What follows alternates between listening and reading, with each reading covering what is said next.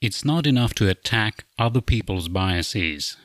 We need to first recognize what biases are, how they work, and use the power they wield over us better.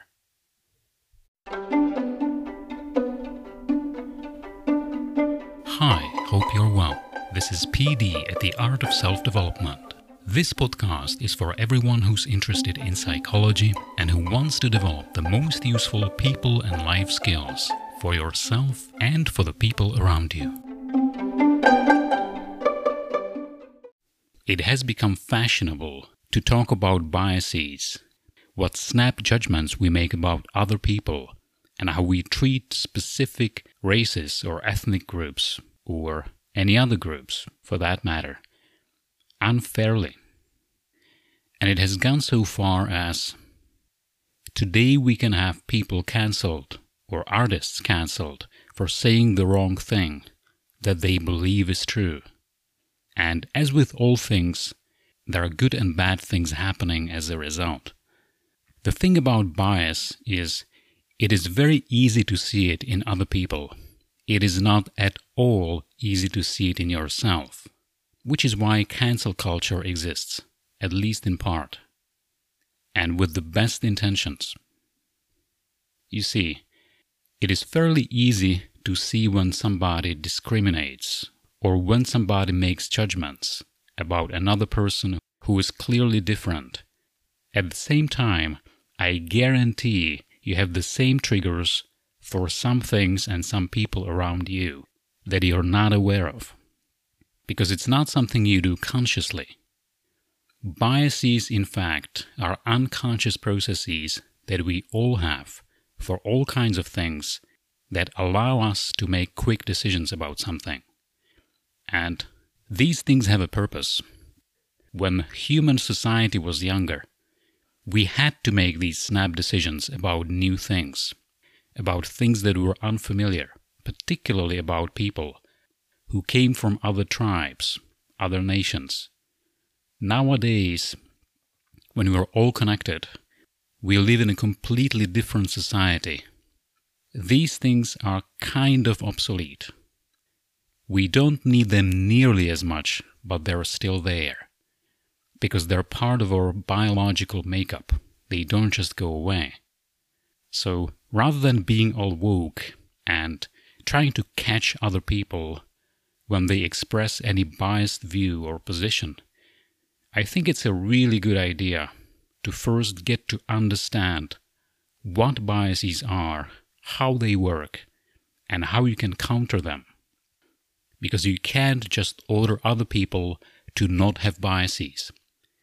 The idea is ludicrous. You can punish them for some behaviors that they do that are objectively not right. But then again, if they don't know what they're doing and why, in a sense, that punishment will be unfair and will do more harm than good. So let's take a look at some of the most important or the most prevalent biases, especially when it comes to dealing with people, such as the conformity bias. This is what we often mean when we talk about peer pressure when you are in a group of peers and they want you to do something or to think something that you don't want to do or think, you will be more likely to do so just because of other people. There was this famous experiment in social psychology where test subjects had to determine the length of a line in a textbook. So you had this line, and then you had three other lines, one of which was clearly the same length. The others were clearly different. And what happened is the subject chooses the right length, of course, but then a group of peers will say, no, that's not correct. This other length is correct. And they will insist, all of them. And what happens is, in vast majority of cases, 75% of them, the person will actually say that this incorrect solution is actually correct. In spite of clear evidence, even though they see it with their own eyes, they will say that another thing is correct, and in many cases they will believe it. Now, if you think this is over the top, it kind of is, but this is how we work. Without knowing it, again. It's not the person's fault to have this hard wiring in their head. We all have that. We're just really good at not seeing it. For us. Another common bias is the attraction bias or the beauty bias. That is, if we see a person who's attractive, you can see a beautiful young woman, you're more likely to think, just because she's beautiful, that she's very successful, even though the two things have nothing to do with each other. And again, this might explain, it might partially explain, why a boss might want a young, attractive secretary. Because on some level, they actually believe she will be good at her job. And this is not the full explanation, of course, but it can be a part of it. Or consider the similarity bias. Maybe there's a job interview that you are conducting, and one of the applicants reminds you of somebody you know, like somebody in your family, or somebody you used to know as a child. That person will likely seem more attractive to you than other people, and possibly by a lot. Again, you may not realize it, but you will think differently of that person. Your behavior towards that person will be different. And we're not good at gauging our behavior or seeing how we treat different people in different ways. So that person will be considerably more likely to get hired. Another one is the halo effect, where there's one thing about that person that we like or that we think shows them as really competent or successful. Maybe they went to a really good school or they had very good grades. So we take that one thing and we expand it to everything else that person might be doing, thinking they must be really good at all of it. Unconsciously. That person will seem like they have a halo around them compared to the others. A different one is the contrast bias. If you have different candidates or different students at an exam, they should all be treated equally. They should all be considered based on their own merit and nothing else. But of course, that doesn't happen. What will happen is we will compare the candidate with the person who came before them and the one who comes after.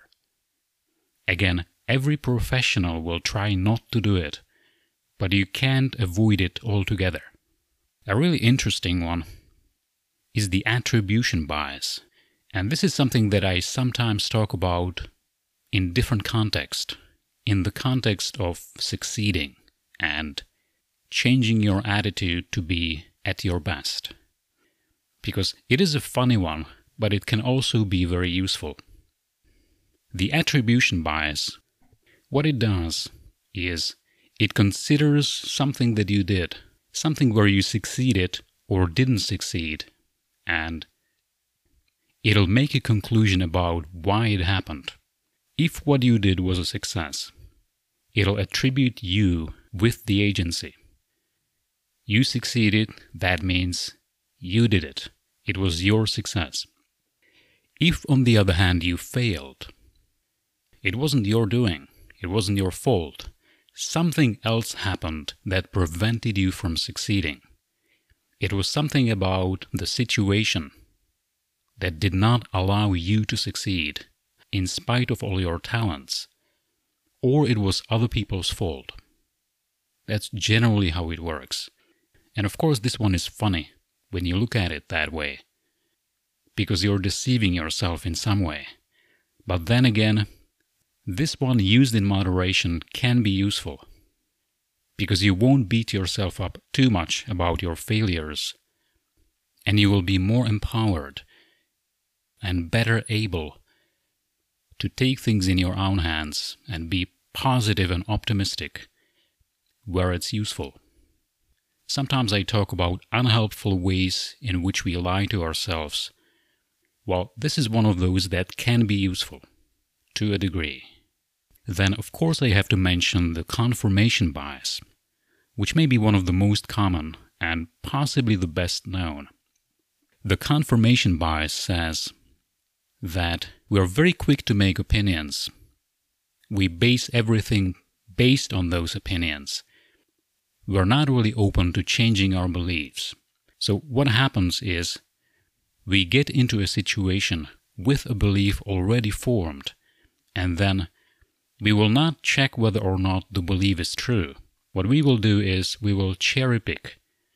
We will see the things that support our opinion, and we will choose not to see evidence to the contrary. And again, this is very easy to see from another person's perspective. But in the moment when you are doing it, you are oblivious. You don't see it. This is why a person believing in a conspiracy theory will not respond well to facts. If you argue with them, maybe they tell you that they believe the earth is flat, and you try to give them objective evidence of it not being true, as in, maybe you're by the sea and you can see the ships going beyond the horizon slowly, rather than just disappearing in the distance. They will not accept it. Their mind is made up and they will only look for evidence that confirms what they already believe. So much that it's almost impossible to argue with them.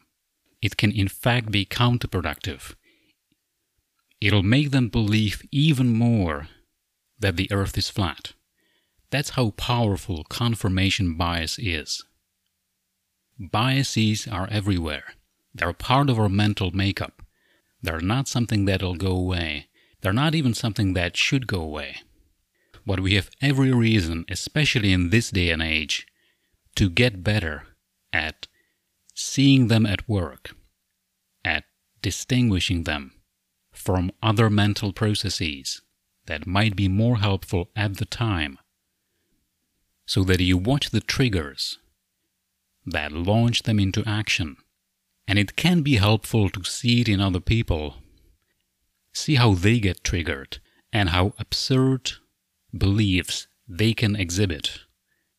But at the same time, if you think that the other person is stupid, because of that, if you make that judgment, you're missing the point. You have your own triggers, your own biases that will seem equally silly to another person. So ultimately, you cannot cure another person's bias. You cannot change it. What you can do is to lead by example. By becoming better at realizing your own biases in different situations, realizing the typical triggers that you have, and then work at becoming more aware, more conscious when they happen, so they don't need to take over. They become more of a curiosity, something that happens to you that is almost amusing to see and then not follow. So biases are really interesting. They're something that is here. They're here to stay. At the same time, we should learn more about them. And not just in theory, but really in practice, studying, observing them, how they work in us, so that we can claim more of the power that they wield and use it in different situations for our benefit and for the benefit of the person they may be aimed against.